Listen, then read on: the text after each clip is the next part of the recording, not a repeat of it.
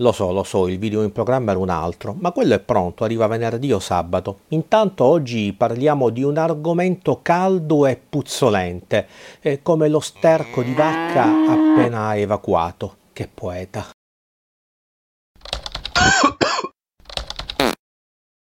Nerd alert! Ciao, siete su Old Fart Nerd, il canale dei nerd vecchi scoreggioni, io sono Roberto per gli amici Rob e se non vi dà fastidio l'odore di naftalina e borotalco siete i benvenuti. Il flop di Madame Web altro non è che l'ennesima conferma che il famigerato Sony Spider-Man Universe semplicemente non funziona. Un universo cinematografico nato zoppo poiché, sebbene Sony detenga i diritti di circa 900 personaggi Marvel legati a Spider-Man, oltre che di Spider-Man stesso, da circa 10 anni, per varie ragioni, non è stata in grado di produrre autonomamente un film con Spider-Man protagonista, accontentandosi di autoprodurre film con comprimari e villain e tenendo separato e distinto il mondo cinematografico dello Spider-Man attuale, ovvero quello interpretato dall'attore Tom Holland, dal suo universo cinematografico ragnesco, il Sony Spider-Man Universe appunto. Ma andiamo con ordine e iniziamo a fare un po' di storia per capire come siamo arrivati a questo punto. Il Sony Spider-Man Universe, abbreviato in SSU, è un franchise cinematografico basato sui personaggi Marvel Comics associati a Spider-Man. Sviluppato da Sony Pictures, il Sony Spider-Man Universe è indipendente dal Marvel Cinematic Universe e presenta una propria continuity. Questo punto può sembrare banale a chi segue le vicissitudini dei personaggi della Casa delle Idee al cinema, ma non pensiate che il grande pubblico lo dia per scontato. Siccome il logo Marvel campeggia in bella vista sulle produzioni di uno e dell'altro universo cinematografico, la confusione regna sovrana, il che, visto l'andamento del Sony Spider-Man Universe, non va certo a vantaggio dei Marvel Studios, che producono per conto di Disney i film del Marvel Cinematic Universe. La robaccia fino ad oggi portata al cinema da Sony getta fango su tutto il mondo Marvel cinematografico e non è raro leggere sui vari social commenti di spettatori che confondono i due universi, facendone un tutt'uno. Ma perché Sony detiene i diritti cinematografici di Spider-Man? Tutto ebbe inizio nel 1986, quando la Marvel Entertainment Group, ovvero la società formata da Marvel Comics, fumetti e Marvel Productions, quest'ultima si occupava della gestione delle properties al cinema e in televisione, passa di mano in mano, venendo infine ceduta nel 1989 ad una società che faceva capo a Ronald Perlman, un imprenditore senza scrupoli. A seguito delle discutibili manovre finanziarie di quest'ultimo, Marvel andò in crisi e a causa della scarsa liquidità finì in bancarotta. In realtà non è stato un vero e proprio fallimento quello di Marvel, diciamo più un regime in amministrazione controllata. C'è anche da dire che in quel periodo, sebbene le vendite di fumetti stessero subendo una forte contrazione a seguito di una crisi che interessò tutto il settore a metà anni 90, la Marvel non se la passava malissimo, il brand era ancora forte e il merchandising, giocattoli, action figures, eccetera, andava a ruba. Il problema finanziario fu più che altro generato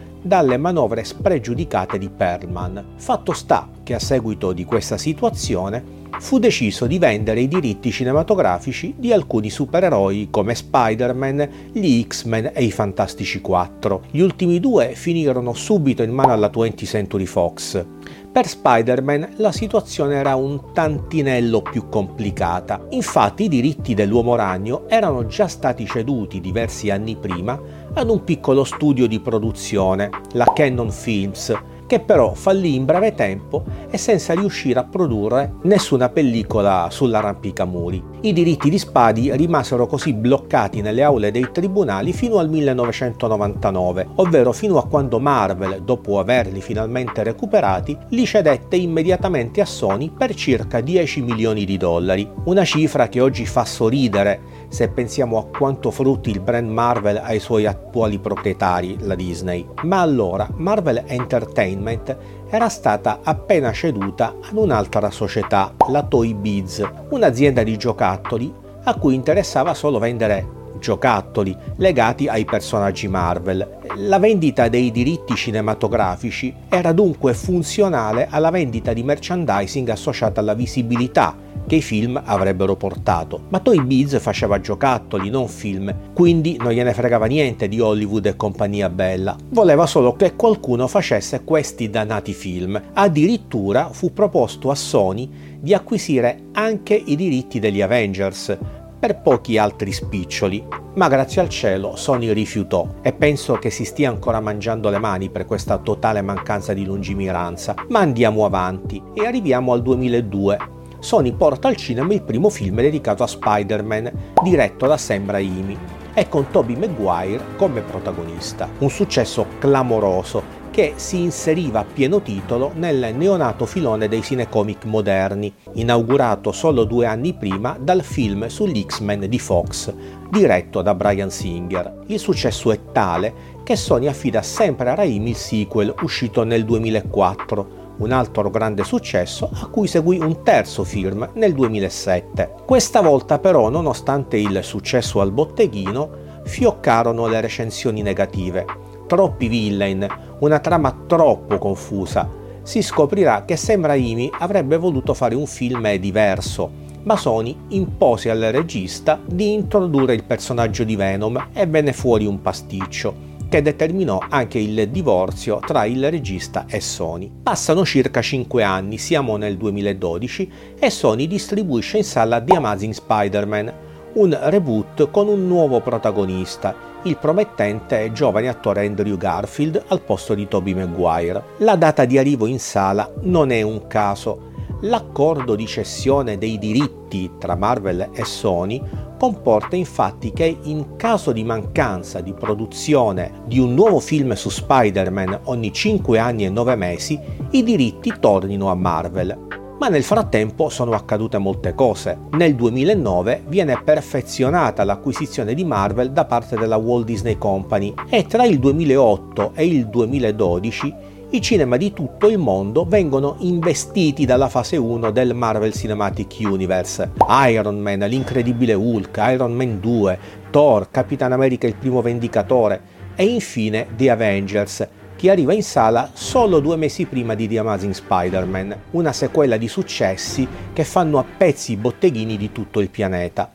Dal canto suo The Amazing Spider-Man è un modesto successo, non all'altezza dei film di Raimi, con qualche malumore tra le recensioni, ma accettabile, tanto che Sony va avanti per la sua strada e nel 2014 porta al cinema di Amazing Spider-Man 2 il potere di Electro, questa volta il film viene distrutto dalla critica e anche l'accoglienza al botteghino è tiepida, incassa 709 milioni contro un budget di quasi 300, un flop. E proprio a seguito di ciò Sony soprassiede sulla possibilità di un terzo film e si accorda con i Marvel Studios, lasciando a quest'ultimi carta bianca per la creazione di un nuovo Spider-Man da integrare nel Marvel Cinematic Universe. I Marvel Studios scelgono l'inglese Tom Holland e il nuovo Spider-Man farà il suo debutto nel 2016 in Capitan America Civil War e sarà poi protagonista di una nuova trilogia di grande successo. Tre film coprodotti da Sony con i Marvel Studios, ma i cui aspetti creativi vengono affidati a quest'ultimi quasi del tutto. Perché Sony ha firmato questo accordo con i Marvel Studios? Probabilmente perché in questo modo è riuscita a mettere al sicuro i diritti su Spider-Man, esternalizzando di fatto ai Marvel Studios l'incombenza di realizzare nuovi film. Cast, regista, sceneggiatura, troppe rotture di scatole meglio restare alla finestra e incassare tanti bei dindini grazie al lavoro dei Marvel Studios. E nello stesso tempo, in questo modo, Sony è riuscita a liberare risorse per avviare la produzione di film in totale autonomia basati su personaggi legati al mondo di Spider-Man, con la neanche tanto velata intenzione di poterli in qualche modo collegare al Marvel Cinematic Universe. Un'ambiguità su cui Sony ha sempre giocato, ma che i Marvel Studios hanno sempre rifiutato di avvallare probabilmente coscienti dell'incapacità di Sony di riuscire a realizzare film decenti. Sony è stata così costretta dalle circostanze a creare il suo Sony Spider-Man Universe, slegato dall'MCU, nonostante sia riuscita a strappare ai Marvel Studios un paio di patetici tentativi di far incontrare i due universi.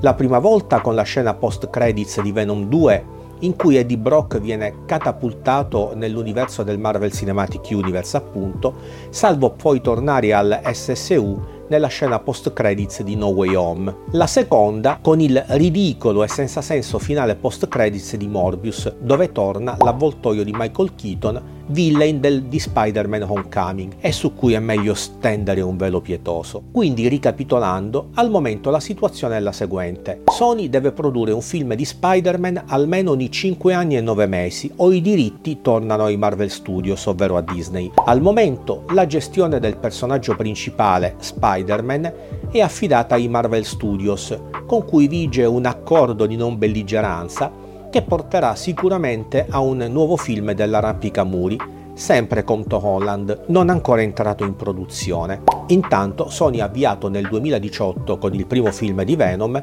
il suo universo cinematografico, eh, di cui al momento fanno parte Venom, Venom 2 La furia di Carnage, Morbius, Madame Web, Kraven il cacciatore che arriverà in sala ad agosto e Venom 3 annunciato per novembre sempre di quest'anno. È anche prevista una serie live action dedicata a Silk, un personaggio minore ma molto vicino a Spider-Man, che però pare stia incontrando difficoltà produttive. E infine è in pre-produzione una serie sempre in live action dedicata a Spider-Man Noir, che sarà distribuita in streaming su Prime Video e di cui si vocifera che il ruolo del protagonista potrebbe essere affidato niente poco di meno che a Nicolas Cage. Non sembra però che quest'ultima serie farà parte del Sony Spider-Man Universe, come d'altronde non ne fanno parte due film animati di grandissimo successo dedicati allo Spider-Man afro-latinoamericano Miles Morales e di cui uscirà un terzo capitolo non prima del 2025. In realtà, nel corso degli anni,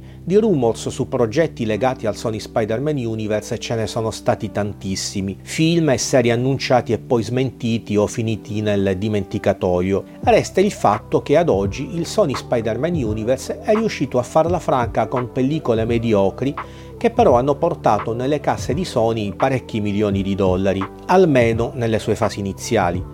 Venom ha incassato 856 milioni contro un budget di 116, Venom 2 ne ha incassati 502 a fronte di un budget di 110 e fin qui tutto bene. Morbius ha incassato neanche 168 milioni contro gli 83 spesi, un flop. Madame Web ha incassato al momento circa 52 milioni con un budget di circa 80, in realtà 100 ma una ventina li ha recuperati con il tax credit e si preannuncia ad essere un altro clamoroso flop, il peggiore di tutti. Ora a me pare che a Sony interessi solo e soltanto spremere il più possibile la gallina, anzi il ragno dalle uova d'oro, investendo il meno possibile e puntando tutto sulla notorietà del brand, parassitando il successo del Marvel Cinematic Universe e cavalcando la confusione tra i due universi. Ed è inspiegabile, o almeno io non riesco a spiegarmi, perché puntino così poco sul Sony Spider-Man Universe quando dimostrano di essere capaci di realizzare cose meravigliose in animazione. Ma in tutti i casi adesso le cose stanno cambiando. Dopo il successo esplosivo di Venom, abbiamo assistito ad un lento ma graduale assestamento verso il basso dei budget, passando dai 115 milioni di Venom agli 80 di fatto di Madame Web. E nonostante questo, come detto, Morbius e Madame Web sono stati due impressionanti flop.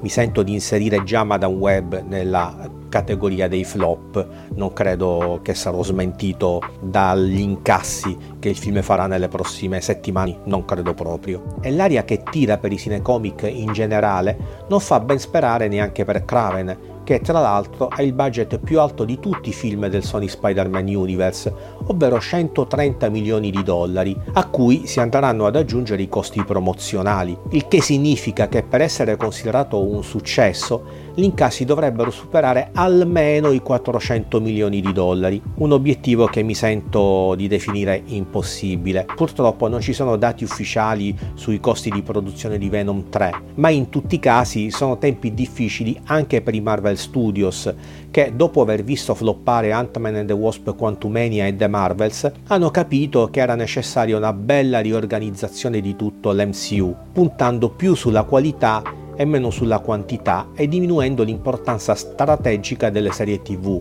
prediligendo il grande schermo. E Sony come si comporterà? Resterà come sempre a guardare alla finestra, lasciando fare ai Marvel Studios per quel che riguarda Spider-Man e tirando a campare con qualche filmettino qua e là del suo SSU? O finalmente deciderà di puntare e quindi investire di più nel suo universo cinematografico, anche perché è l'unica strada da percorrere se vuole che Marvel Studios davvero considerino l'idea di incrociare i due universi. Penso che il boss dei Marvel Studios, Kevin Feige, pretenda che intanto Sony dimostri di saper fare film decenti, poi si vedrà se ci sono spazi per eventuali crossover. Ma forse a conti fatti a Sony di tutto questo interessa poco. Le basta mantenere i diritti di Spider-Man, sbancare il botteghino con la fatica di altri e andare a strascico con il suo Sony Spider-Man Universe, trascinato dal successo dello Spider-Man dell'MCU, almeno finché i Marvel Studios non si stuferanno e manderanno a quel paese Sony e Spider-Man, puntando il timone altrove, magari su personaggi di cui detengono i pieni diritti, e sperando che un flop dopo l'altro Sony si stanchi e decida di cedere i diritti a Disney. O magari Sony stupirà tutti e tra qualche anno ci porterà un nuovo Spider-Man di grandissimo successo da calare nel suo personale universo Marvel, fregandosene di Disney e dei Marvel Studios. Chi lo sa? Staremo a vedere, le strade sono tutte aperte. Al momento sappiamo solo che Sony sta tirando la gonna ai Marvel Studios per avere il quarto film di Spider-Man in tempi brevissimi e di nuovo con i tre Spider-Man e che i Marvel Studios non sono per nulla d'accordo. Io sono pessimista, voi su quale scenario scommettereste? Scrivetelo nei commenti qui sotto. Intanto vi invito a lasciare un like se il video vi è piaciuto, ad iscrivervi al canale se ancora non lo avete fatto e ad accendere la campanella così da essere sempre informati quando pubblico nuovi video. Vi ricordo che i video di Old Fart Nerd li trovate qui su YouTube ma anche su Spotify e che in descrizione ci sono i link ai miei social, che uso poco. Grazie per avermi seguito fin qui e alla prossima. Ciao ciao! Che poi sto Web viene spacciato per film del Sony Spider-Man Universe, ma lo è davvero? È ambientato nei primi anni 2000, ma visto che a fine film nasce Peter Parker, allora dove cacchio sta Spider-Man nei film di Venom e Morbius? Forse in questo universo Peter diventa Spider-Man a 60 anni e quindi dobbiamo aspettare Venom 18 per vederlo? Che porcata!